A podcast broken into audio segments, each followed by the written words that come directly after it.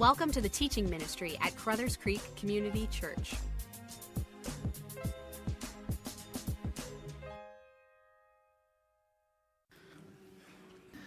Well, good morning, community. Good morning. Really glad that you're joining us here this morning. Happy Advent to all of you and Merry Christmas. And again, a huge hello to the many of you watching and listening online who belong to C4 or don't. We're glad you're joining us uh, here today. Well, uh, we're still in our series. Uh, actually, this will be the last week we're in our series for a bit before we break for Christmas. In this series, Romans, Back to Basics. So if you have a Bible, please, I'd love you to turn to Romans chapter 6, and we'll begin there. I, I don't know if this is your experience or not, but uh, have you ever been in a situation where you go into a situation uh, to have a conversation or a talk, and what you think is going to come out of it, and then what happens is very different? Something very unexpected takes place, and you weren't prepared for that. That happened to me in the last few weeks. I was doing my daily, uh, my weekly, uh, my weekly daily, my yearly physical. Oh my goodness! And I was hanging out with my GP, as as we all do and love, not really. And I just said to him, you know, something very bizarre I'm noticing. I'm a young dad, and I have had this cough my whole life. A, violent, violent cough. When I first got married, Joanna was ready to dial 911. Like, she thought I was dying. And I was like, no, no, this is just normal. I've had this since my childhood. Well, she bugged me for 10 years about it, and I ignored the conversation. But then it's been interesting. The last three years, I've noticed something. My three year old and my one and a half year old cough exactly the way I do. Death is coming into our home, it sounds like. And so I said to my GP, hey, this is really weird. Is there genetics involved here? Like, I don't, he says, I don't know. I have, I have this other friend, this other doctor. Why don't you go talk to him? So I went, and I was going to talk about a cough. And so I show up at this doctor's office. I've got it booked for about 25 minutes or so. I go and I sit with him. He's a very kind, direct man, asks me all these questions, and I'm answering, and he smiles at me. He says, Oh, I know what your problem is. Oh, great. Tell me, which one? And he said, uh, You have allergies. I said, No, no. No, I don't have allergies. I've lived on three continents. I've, no, no, no. I do not have allergies. Oh, yes. So he says, just go in this other room. This nurse is going to help you. I have no clue what's about to take place. So this nurse comes and she sits and smiles. Now, some of you know what I'm going to experience, right? She's sitting there and she's wonderful. She's smiling. She said, Can I have your arms, please? I'm like, Sure, this is what's going on. She's like, Okay. And she starts marking me like tattoos. I'm like, Wow, this is very exciting. I have no clue. And she's like, Yeah, okay, knife. 47 marks. And she smiles the whole, like, I think there's perversity in this personally. And I have no clue. And then she starts putting all this stuff on, and I, I, again cannot believe this is supposed to be about a cough. This is what I keep thinking in my mind. 47 marks later, some of you have been through this. They used to do it on your back, now it's on your arms. And she smiled and said, Wait 10 minutes, and if it really itches, we'll know. Thanks. And out she goes. Well, my arms light up. And she comes back, she goes, mm, mm, yeah, yeah, that didn't work so well for us. We're gonna have to give you 10 needles right now. Whoa. I said, excuse me, yeah, 10 needles right now. So she starts giving them to me. I hate needles. I'm looking away. These are unbelievably painful needles. And I say to her, you know, can you just hold on for a second between the dog and the grass or whatever you're doing? Um, this is unbelievably painful. She says, Yeah, honey, I, I know. These are different needles. See, the, the liquid doesn't go in the muscle, it goes between the muscle and skin and forces your skin out. Thanks. And she's smiling. Yeah. So, anyways, I go back into the doctor. This is now two and a half hours into my 30 minute conversation. He smiles and says, Yes, you're highly allergic to everything. I said, Can I become bubble boy? Like, how, how bad is this? He says, Grass, dogs, cats, creation, on and on and on. It sort of went. And he said, Oh, and it's, it's obvious probably your children uh, have this too. Now, I, I, just sat back and I thought about this. Um, because I went, that was not the conversation I was intending to have. I was just going to talk about a, a, bizarre cold that I thought was genetic. And when I finally got there, it was painful, it was uncomfortable, though she smiled the whole time. But here's what I learned my life now will be different because I have truth about my condition. And now I have truth about my condition. I can begin to live and speak into that in a way I never have in my whole life. And as a dad, I can do that too. And as I was reflecting on this passage this week, and Wayne set it up so beautifully last week, this is one of these passages that is just so beautiful, so powerful. I realized it's sort of the same experience. Today's passage is painful But it, today's passage is truthful. Today's passage is in your faith. But after we sort of move through the pain and struggle through the truth, we can live in a different way. And that is exactly Paul's point in this passage. And so in Romans 6, we're going to experience some stuff today, especially as people who think as North Americans, that radically challenges what we think is right. But if we can go through the pain, and embrace this truth. And here's the difference we can hear truth all you want from a pulpit, but if we embrace this truth, and this is for both Christians and those who are not, then we can see life very differently. It's not just a vain pastoral promise. I'm saying this with authority this morning. Romans chapter 6, the second half, Paul continues this amazing theme that all Christians, listen to this, are actually free from the power of sin. As Wayne said last week, we get to say no, N O, to sin by who we know and when we know what he's done for us, and more specifically, that we know what he's doing in us right now. Paul, in this second half of chapter 6, chooses to deal with this theme, though, in a new way. He uses an image that's very painful. Actually, most of us will not like it if we really reflect on it, but it is the right painful image to drive home the point. It's the place where they put the 10 shots in.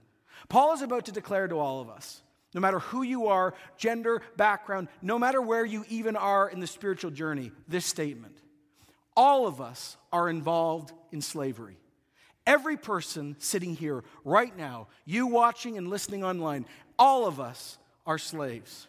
You're sitting beside a slave at this very moment. Now, the truth is, we're all slaves to something or many things. It could be work, job, possession. It could be the sexual adventure, busyness, achievement, education. It could be the temporal stuff of life. It was H.L. Hunt, the billionaire oil tycoon, who, who was credited with this statement, who got it so right when he talked about the slavery of money, when he just simply uttered these words Money, he said, is really just a way of keeping score. See, that's slavery. There's no freedom in that. Yet, beyond all those ugly, life draining masters, many more people sitting here right now are actually slaves to other people or relationships. You become a slave to a person, a family, a friend, because you actually believe that that person or community will fulfill every single need you have within yourself. And you deceive yourself and believe magically they will morph into the person that will deal with all the needs we have. And yet, truthfully, the greatest God is the God of self. Chuck Swindoll summarized this so well when he said, Perhaps the most pathetic and increasingly common form of slavery are those who are actually enslaved to the God of self. Psychologists call it narcissism. They're narcissists. It actually comes from the name of a Roman a mythology figure who fell in love with his own reflection in a stream. When he tried to kiss the object of his love, his lips thus disturbed the water, and the image, well, it would run away, and it left him heartbroken. He dare not drink again from that stream, fear of losing his lover forever. And eventually, the story goes, that slave of self love died of thirst. See, narcissists serve themselves, even when it appears they are actually being selfless and serving many others. They are relentless in their demand of time and attention and admiration and devotion and nurturing of others, but really, in the end, it actually is about them. But this, like all forms of slavery, only will lead to greater emptiness. We all serve someone. It's just a matter, of course, of what. And it is the what we are serving Paul spends all his time dealing with today. And so this is how he begins the conversation with us this morning. Romans 6:15. It's the middle break and we begin there. What then, Paul says? What then? Shall we sin because we're not under the law, but now we're under grace? Paul begins with dealing, dealing with the possibility of Christians going on the deep end of the truth that Jesus has given them the good news, and this grace thing is now, there, now theirs. It's actually how he starts chapter 6. What shall we say then? Shall we go on sinning that grace could increase? See, Paul, when he started talking about grace, his critics immediately said this. They said, okay, you're a hypocrite. Out of one side of your mouth, Paul, you're talking about us being holy. On the other side, because of this grace thing, you're saying, don't worry about it. Sin and sin and sin some more. Don't worry, you're covered by grace. What will a little difference make? A little sin. Uh, you know, I, am covered, right? It's thoughts like, well, I know it's wrong. I, am a child of God. Look, He'll forgive me. I, am under grace. But Paul, at this moment, even be, before he gets to slavery, will respond very strongly against any form of being okay with sin and using God as a credit card. Remember, Paul had a crystal clear understanding about sin. It's not to be touched, embraced, loved, played, or ever kissed. Our lives are not to be marked with the mentality of how close can we get to the fire without being burned. Scripture is clear. Sin is devastating. Sin is debilitating. Sin is degenerating. It is corrupting. It is pollution to our soul. It is what corrosive acid actually is to metal. It is smog in the sky. The Bible says sin is an impure thing. It is like venom that actually kills. It is rebellious. It is willful ignorance of God and His will. It actually is the act of stamping on God's word and smiling. That's what sin is. Sin is ungrateful. Sin will never say that God is God and we are not. Sin will always declare that God is not the giver of good gifts, but we are. We, as sinful humanity, will always indulge in God's creation, but we will not, through word or deed, credit God, let alone live a life that is thankful to Him. As we found out from Romans 1 5 through 5, sin is overpowering. It dominates our thinking, our affections, and our will. Sin actually works alongside and with Satan to enslave humanity. We are owned. We are not free, the Bible says, from death, Satan, or sin. We're actually slaves to them. Sin, he says, is incurable. There's nothing that can break the power of sin. Sin, remember, promises life, promises satisfaction, but it only brings misery, frustration, hopelessness, and death. Sin alienates us from ourselves, others, and God. It separates us, and in the long term, if not dealt with by Jesus, it leads to one thing eternal death. As one said, sin is terrible, it is life wrecking, it is a soul damning reality that resides and grows in every unredeemed heart like an incurable cancer. Whenever people try to escape from sin, they cannot. And when they try to escape from the guilt of sin, they cannot. The greatest gift God could give humanity in its fallen state is freedom from sin. And that very gift is, of course, what Christmas is about Jesus, his son. And it's so, with all that background, when Paul hears the accusation that he's saying that grace just gives you permission, he says these simple words by no means. No. No, a thousand times no, he says. Grace not only justifies, not only adopts, not only makes us holy, not only redeems us, but it is called to transform us in this life. Simply put, hear this freedom for a Christian is not freedom to sin, it's freedom from sin. Twitter that, please, somebody. Seriously. Christianity and Christian freedom is not freedom to sin, it's freedom from sin. And then it's at this moment that Paul pulls out the language that, again, is so uncomfortable to us. This is where he starts using slavery language, which of course would get every Roman citizen's attention hearing this for the first time in that church. Remember, the church in Rome was located at the heart of the slave experience. One third to one half of the Roman population was a slave. Almost all the politicians at one point wanted slaves to, dry, uh, to dress in specific clothing. They wanted to distinguish those who were owned by those who were not. But then, when the slave population began to grow astronomically, they decided not to do it because they dare not want the slave population to know how many they were, look at each other, and then revolt. One wrote it this way The ancient Romans actually were well known for their slavery. And by the way, most of us don't know, I didn't, it took two forms. The more familiar kind of slavery is the one where you get captured as an enemy. Then the Romans would destroy anything that might tempt you to go home and then transport you back to Rome and sell you on an auction block. It's very much like what we saw and we've learned about in the African American experience in the South and also what was done in England. But there's another type of slavery, an older form of slavery. It was called voluntary slavery. Impoverished people could offer themselves as slaves to someone in order to have food to eat and a place to live. In other words, people became willing slaves to meet their basic needs. And it's with those two types of slavery in mind that Paul begins to write Romans 6. And this is what he says in these next words. And you'll catch it now. Verse 16 Don't you know that when you ready, offer yourself to someone as an obedient slave, You are a slave of the one you obey. Offer yourself means a willing choice of obedience. It's an ongoing presenting of oneself to someone or something. See, there's two hallmarks of slavery. It's obvious. You're owned by another and you obey. You're owned by another and you obey. You know this, Paul is saying to this community. Many of you hearing this for the first time are slaves, and many of you in the church own slaves. This is sort of like the duh moment for his community. But then Paul turns the conversation around and is about to declare to that church and to us, but by the way, everyone, you're all slaves.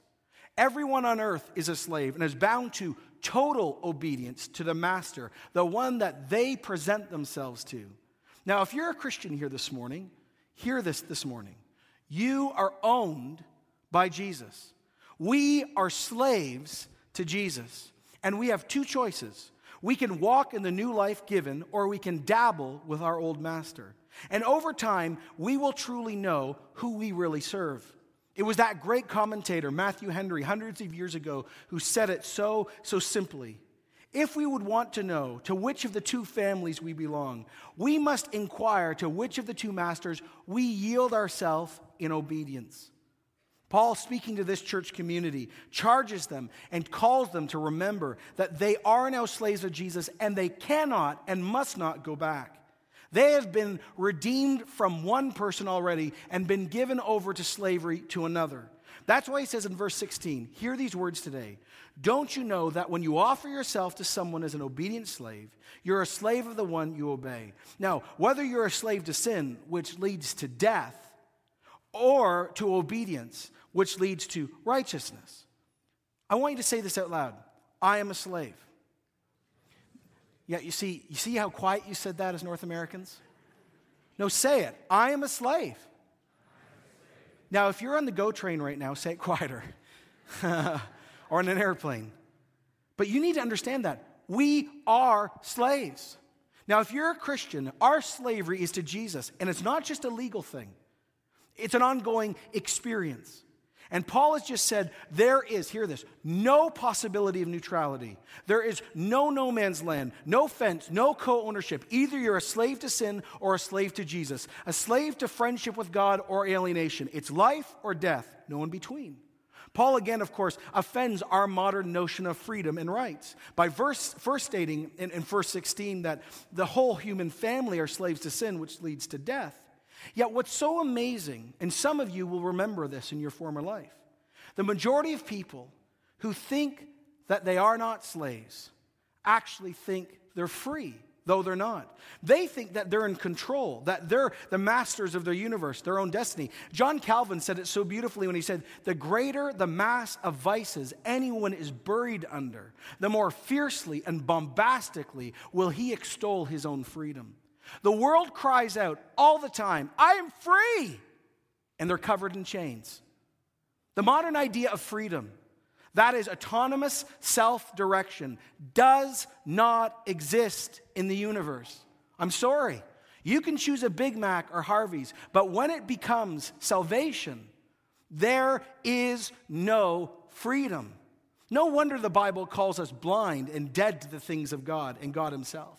As we've learned in Romans 1 through 6, if you're under sin, it leads to death. And all of humanity is under sin. Like I shared two weeks ago, death happens and has happened in three ways. The first idea and experience of death is it's separation, separation from God, it's relational death. The second one is physical death, which leads to separation from you and yourself and other uh, human beings. And the third is the worst form it's eternal death.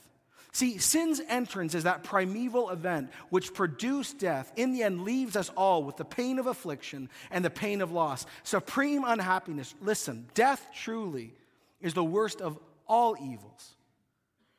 But then there are those who are owned by Jesus.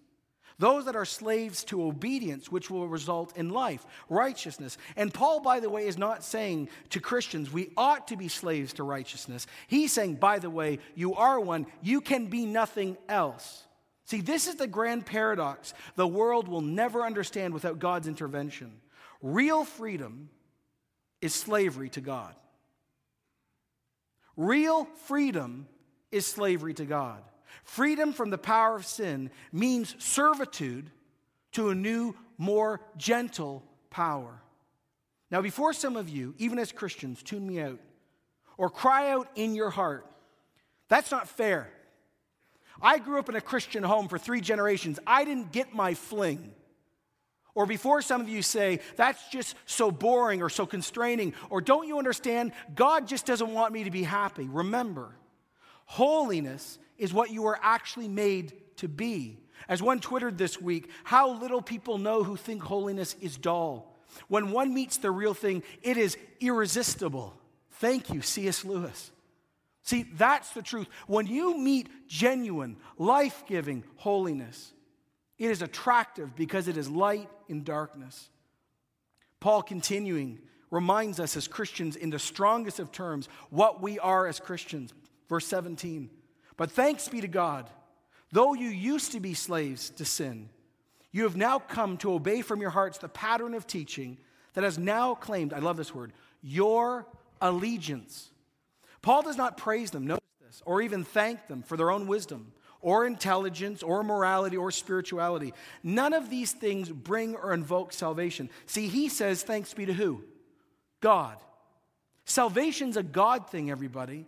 It's from Him, it's about Him, it's in Him, it's through Him, it's all about Him. We just get to be the beneficiaries. Jesus said it best, in John 6 44. No one, he wrote, or John wrote, could come to me unless the Father, so no one, who come, no one can come to me unless the Father who sent me draws them, and I will raise them up on the last day. Paul says to any of us as Christians, whether you're a day old, a month old, years, or decades, you used to be slaves to sin. But that ongoing living state was broken when God moved in and gave us the ability to see, to comprehend. When God even gave us the faith, and then and only then did we obey from our heart the teaching which has now claimed your allegiance. There's not one of us sitting here or standing here today that actually knows all of God's truth. But there's something implied here that's important. When there is a desire in us to obey and know God's truth, that is one of the strongest signs you really are a Christian. This teaching, by the way, that Paul's referring to is the apostolic teaching. It's what we now find in the New Testament. Paul was saying, and notice this, that there's a pattern thing going on. And this is important in this verse because Paul says you've been delivered over to the Word of God, and he uses the word pattern. Now, I learned this Pattern is where we get the idea of molds from. In ancient times, and it's the same today, when you get really hot metal, they pour them into molds. And what Paul is saying in this verse is we have been given over to Jesus and been given over to his word, and he is patterning, patterning us into the image of Jesus. But the implication is this, and don't miss it you can't have Jesus as Savior and not have him as Lord. When you were given over to Jesus, he not only became Lord, so did his written word. We are under Jesus and we are under his word. Listen, we can have opinions, but if they violate the word of God, we are slaves to that. It is not a slave to us. Amen? This is huge. Because so many churches say, just take Jesus as Savior, and they don't tell them the full deal. Paul comes to us and says, We have been given over. And then he says in verse 18, one of these most profound verses that is so said and hardly believed by most of us. 18, you have been set free from sin, and you have become slaves to righteousness. Sin no longer is your master. In Eden, Adam and Eve had choice. After the fall, they did not have choice. It was gone. But when Jesus moved back in, when sin was removed and no longer was our master, choice is now given to us again. We are free from sin. Now, now listen very carefully, though. What we've been taught freedom is and what it actually is is different. And this misunderstanding has brought many of us down in our faith. You're saying, well, John, I'm not free from sin. I still struggle all the time. Either I'm not a Christian or I'm a terrible one. But here's the point that Paul's trying to say before Jesus, you didn't have an ability to say yes to God at all. You had to sin. But now you do not have to sin. As one said, it's possible for Christians to sin, but they no longer are bound to sin. They, they are free not to sin, and they should exercise the divinely provided ability in obedience to their new Lord and their new master. Here's the point Jesus actually lives in you. It's not conceptual, it's truth, it, it's there. His Spirit really lives in you. If you call upon Jesus for power to live a life of righteousness, you can and you will. The truth is, though, most of us, when we're about to fall in a knowing way, do not stop out loud and say, I am a slave of Christ. Holy Spirit, help me say no. When's the last time you've done that? You're about to hit the buffet line for the fifth time. It's called gluttony. It is. And you say, I am a slave of Christ, and the whole restaurant looks. Or you're about to turn on the internet and you know it's. Do you stop and say, I am a slave, Spirit of God, give me superpower to say no? Because this is what he's saying that this is not just some dead religion or a set of rules. He's saying we are being patterned and there's a living resurrection power in us. But if we do not start with the idea that we are slaves, we end up with us and we always fall. Paul keeps going and he says, Look, verse 19, I'm using this example for everyday life because of your human limitations. Just as you used to offer yourselves as slaves to impurity or ever increasing wickedness, he said, Look, in the old days, you used to give yourself over and over again to inward and outward sin, which, by the way, we all know when you give in once, then twice, then five, then ten times, it becomes ever increasing and ever more wicked. But Paul says, hey, everyone, that's not us anymore. We're slaves to Jesus. So that's why he says in the same verse, now offer yourselves as slaves to righteousness, leading to holiness. Now, catch this. You already are a slave, but you're also commanded to reoffer yourself all the time. This is an all powerful call to commitment. It is a call to slavery, a call to total obligation, total commitment, total accountability. One could call this profound slavery. This is a call for us to actually live a real Christian life. Just as sin leads to further and further sin, a life of righteousness leads to more holy living. It was that great famous preacher, some of you know, Martyn Lloyd-Jones, the great Welsh preacher who uh, I think preached through Romans for like five years. So, for any of you who's complaining for this extent, no problem. Go listen to him. He preached on this and, and he said these words As you go on living this new righteous life and practicing it with all your might and energy, I would say the Spirit's might and energy, and all the time, you will find that the process that went on before, in which you used to go from bad to worse, becoming viler and viler, is actually reversed. You will become cleaner and cleaner, purer and purer, holier and holier, more and more confirmed and conformed into the image of the Son of God. Maybe I'll put it this way Spiritual slavery is like a pair of twin sisters. One of them brings death, and one of them brings life. One of them is what was and should have been, and one of them was what was lost and what should never have been. One's going to last, and one's going to fade. And as Paul comes to the end of his thoughts, he just, he one last time takes time to remind us of what we were and what we now are. Because as Wayne again brought home so strongly last week, once we know not only what has been done for us, but what's being done in us, we will be able to say no. That's why Paul says in verse 20, when you were slaves to sin, you were free from the control of righteousness. Now, everyone, important verse. Oh, if the whole church in North America would hear this. When we were not Christians, Paul says, we had no connection to God, and His will and His righteousness made no demands on us because we did not have the desire or ability to meet the demands. We were deaf and incapable of being in relationship with Him. And the reality of this is seen in everyday life. Why do Christians spend all their time and energy and billions of dollars trying to make non Christians obey Jesus. Have you thought about it? Why? This says they'll never obey. You spend your whole life arguing over marriage and your whole life arguing over don't swear in public and don't take my master's name in vain, and the list goes on. And we actually put the demands of our slavery on people who are owned by someone else, and we get angry with them and say, Why are you acting this way?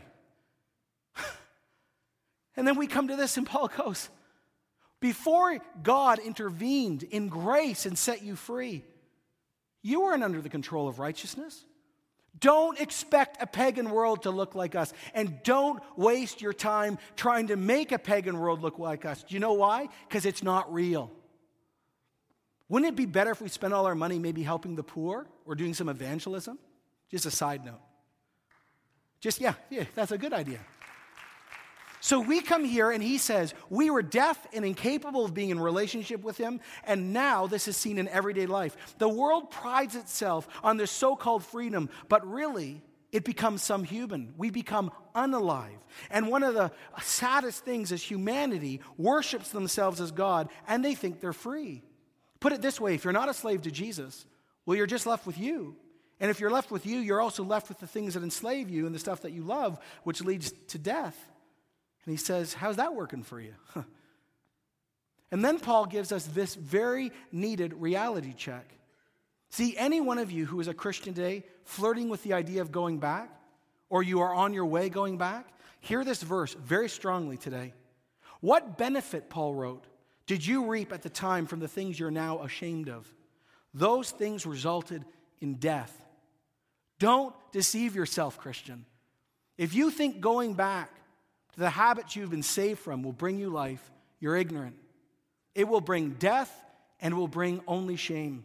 Any one of us that has the courage to talk about our past or our present sinful struggles will admit that not, not only are we covered by grace and not only are sin, uh, you know, not only are our sins bad, the truth is they are shameful. I used to say this in youth group all the time. Can you imagine if God decided to show the youth group what you thought about on a big screen? And everyone went, no. Why? It's shame. One of the hallmarks of true salvation, someone wrote, is a sense of being ashamed of our one our life before Jesus. Whether the previous life was marked by sordid immorality or, or great kindness, by heinous crimes or sacrificial giving to others, by extreme selfishness or extreme generosity, it is actually a life a true believer can be nothing but ashamed of. Why? Because no matter how it appears before God, none of it dealt with our sin. Like we found out so difficult. This is again the this is the test. Even the most holy people on earth will never connect with God by what they do. And that is why the gospel is so offensive, because it comes to the person who's the most vile murderer and comes to the most religious person and says, by the way, same camp. And the world says, no. And we say, Oh, yes. Because both things rebel against God just in different ways. Paul ends by saying these words, but now you've been set free from sin and have become slaves to God. And the benefit you reap leads to holiness, and that results in eternal life. You are free from sin. You no longer are enslaved to sin. You are no longer helpless. You can say no to sin because its ownership has been removed over you, and God's Spirit lives in you and brings resurrection power to the situation. You're a slave to God. And then Paul writes one of these verses that's been memorized by billions of people. And it basically summarizes all of chapter 6. It's really the climax. For the wages of sin is death, but the gift of God is eternal life through Jesus Christ our Lord. I never noticed this till this week. Did you notice that spiritual death is earned? Wages. I never caught it. You pay, and you pay for what you do. It's just a right, justful compensation for a life characterized by sin, which is every life apart from God. But the good news is eternal life is given. Salvation can never be earned. That's why God has to interfere in our lives. That's why Paul wrote to another community in Ephesians It is by grace you've been saved through faith. It's not from yourselves, it's a gift of God, not by works, so no one can boast. See, the great climax of chapter 6 is really saying, really, it's the Christmas story's implications. Jesus is the only way to deal, deal with sin. He's the only one who brings us into right relationship. He moves us from estrangement to friendship, from bondage to freedom, from eternal death to eternal life. So here's what I would like to do today. Let me challenge all of us as a community and all of us watching. For you who have not met Jesus yet, here or watching or listening, I ask you this simple question What do you want to be enslaved by in this life and the life to come? What do you really want to be owned by? Because, by the way, if you've just had the experience like I did last week at the doctor's, welcome. What do you want to be ruled by for the rest of your life? What master? Sin or Jesus? You or God? And what results do you want? Death or life? See, one you pay for now and you pay forever. The other is a gift that gives you life now and gives you eternal life forever. The point is this whether you believe it, want it, or know it, the truth is if you have not embraced Jesus, you are a slave to sin. And God at this moment comes to you and says, not just you have allergies, He says, you didn't even know you were in slavery. And now the question is, what slavery do you want to be involved in? Because one brings freedom and one doesn't. Many of us sitting here have realized that only by God's help and have embraced that. But I give this opportunity genuinely. And if you're a Christian here, pray at this moment. If you are a person who suddenly realized at this very moment that you are separated from God and you are a slave to sin, and you may have been the best person your whole life, religious, or completely the opposite, and you're like, I don't want to be a slave to all that anymore. I need Jesus. Pray this. And, and friends, this is not when you tune out, this is when you need to pray diligently. There's stuff going on at this moment.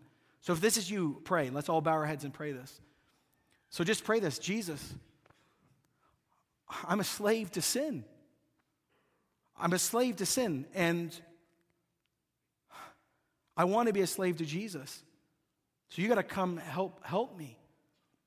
Uh, I turn from that other life and I pray you replace that old master, me and sin and all that other stuff, with Jesus. I believe he died, rose, I want, I want you to run my life because you're love, and that's not. Save me from my sin. Give me freedom. In Jesus' name, amen. If you prayed that, tell someone because you've moved from one kingdom to another and your life is radically about to change. Many of us sitting here today have made that change. And I really wrestled this week what to share with you. But I think I'm just going to be obvious, but I'd like you to really hear it, please, today. I need to declare to you, as one of your pastors, you're a slave to Jesus. Hear this, accept this, embrace this. You, as a Christian, are a slave to Jesus. You don't own your money, you don't own your home, you don't own your family. You don't own your future. You don't own your job. You don't even own your reputation. How dare any of us live a life that would not reflect the slavery of Jesus? He's the King of kings, He's the Lord of lords. He sits at the right hand of the Father, and we think that we own something? We need to understand that we are not our own. Paul says it in another place. We've been bought with a high price. Obedience is the key to liberation. True freedom comes from our slavery. It was the great church father Irenaeus who wrote, The glory of God is a person fully alive. G.K. Chesterton said it well obedience is the other side of the creative will. In other words, obedience in a Christian life looses creative power, and God will use someone who is genuinely obedient. We need to know who Jesus is and need to know what he's done, but we need to know what he's doing now. But we will only know that when we live our life with one consuming perspective I am a slave of Jesus. If I do choose not to live with this perspective, God's love and ownership in my life, we will live lives that are not radical, that they are safe, they will not be authentic, they will actually be powerless Christian lives, a cheap version of our faith. It was the noted German pastor Dietrich Bonhoeffer murdered by the Nazis for resisting, who wrote a book many of us have written, uh, read called The Cost of Discipleship, where he talked about Christianity that was not slavery mentality. He called it cheap grace. Hear this cheap grace amounts to justification of sin without the justification of a repentant sinner who departs from sin and with whom sin departs. Cheap grace is not a kind of forgiveness of sin which frees us from the toils of sin. Cheap grace is grace without discipleship. It's grace without the cross. It's grace without Jesus. But costly grace is a call to Jesus where the disciples left their nets. When Martin Luther spoke of this grace, he implied that it cost him his own life, that his life was now completely subjugated to the absolute obedience to Jesus. Happy are those, he wrote, who knowing that grace can live in the world but not be part of the world, who following Jesus are so assured of their heavenly citizenship that they are truly free to live their lives in this world. The prayer I have been asking this church to pray, I think since last April, stems from this understanding. The prayer this God, do anything you need to do in me for your glory, my freedom, so the world can see Jesus clearly. Many of you have admitted to me you have not prayed it because you know that if you really pray it, God is going to show up and change the life you currently want, like, own, or are used to. Others of you have not prayed it because you've said you don't need it, and you're the most dangerous ones among us. Paul said it this way when you think you're strong, be careful that you do not fall. Others of you have not prayed it because you thought I was challenging God or, or daring God, but you have not been listening carefully. This is a prayer verbally declaring Romans 6. You are God and I'm your slave. Do whatever it takes. It's the Lord's Prayer in modern English. Your kingdom come and your will be done in my life as you already see it in heaven. If you refuse to pray this, then it is pride, fear, or you're just disconnected from the one that you supposedly love and loves you deeply. We all need to come to the place that we see who we are and what we are not anymore. The real starting, hear this please, the real starting for a personal awakening and a corporate revival is not just a service, it's when we communally say to God, What is next? What would you have me do for you? Oh, what, what do you want me to do, Lord? I'm your slave. No matter the cost to my job, or my reputation, or my money, or my family, Lord, I, I've been bought by you. What next, sir? What would you like me to do? What would you like me to do? You see, we need to stop resisting Jesus in Jesus' community. We need to accept his love now and live under him no matter the consequence to our current situation. As Jesus said, and hear this he gets to make this demand on us, not just because he saves us, but because of who he is. He is a giver of freedom. Jesus, I declare to you today, is not a thug. The old master is a thug. He brings death and cruelty to everything we do and touch. But our master Jesus brings our heart cry. It's the one thing the world wants so badly rest. For the fifth time, let me read you Matthew again. Matthew 11. This is why Jesus gets to declare what he does over us.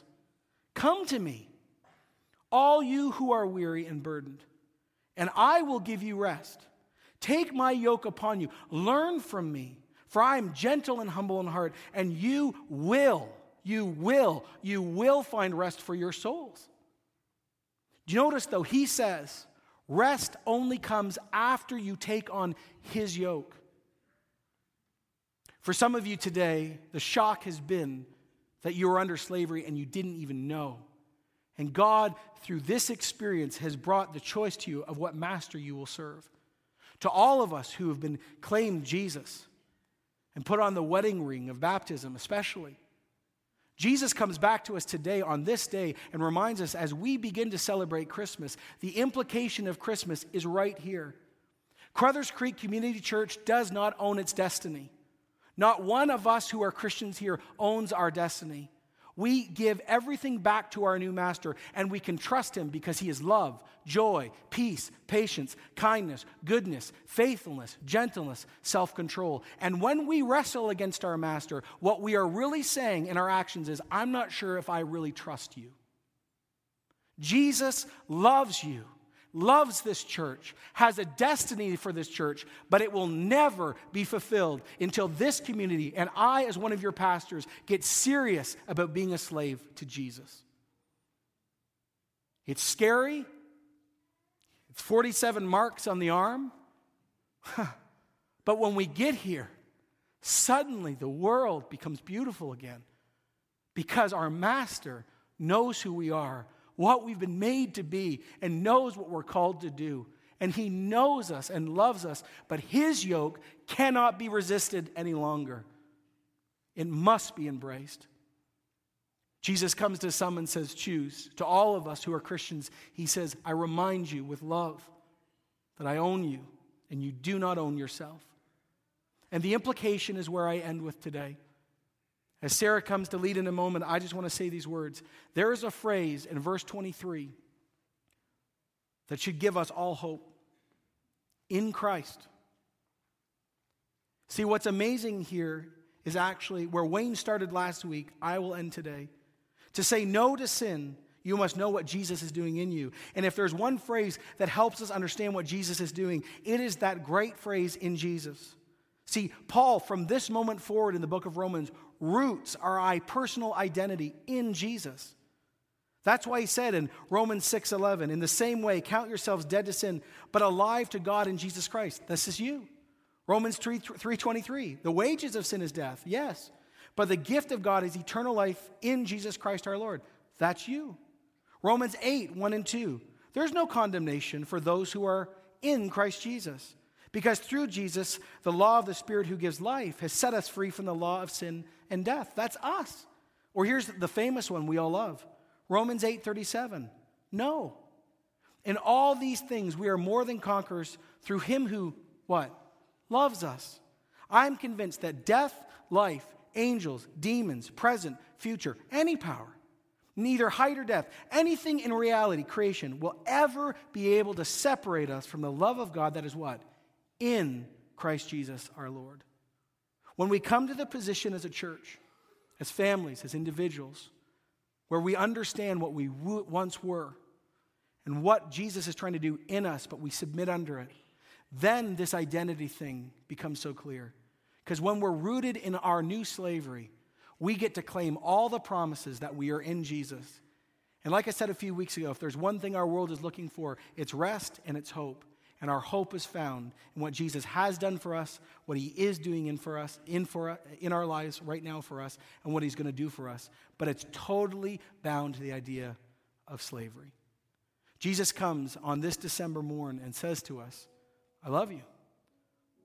But this must be dealt with, for freedom is found in my yoke and no other. So here's how we're going to respond as Christians.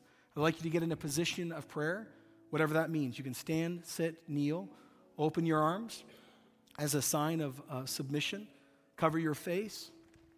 They're all in the Bible. Before we respond with communion, I'd like you to talk to Jesus about the issue of slavery. And maybe even ask, if you dare, the Spirit of God to bring up the stuff in your life that you are terrified to talk to Jesus about children, family, future, money, I don't know. And just say, I'm your slave. And just surrender it genuinely. And then we'll respond. So, Jesus, head of this church, head of any person who is a Christian here, we first of all say our allegiance is to you. We, second of all, say a huge thank you for coming for us and lifting us out of darkness and death and sin. That old master, that, well, that old master. And we now ask as a community you would help us understand and translate in our everyday life what it means to be owned by you and not ourselves.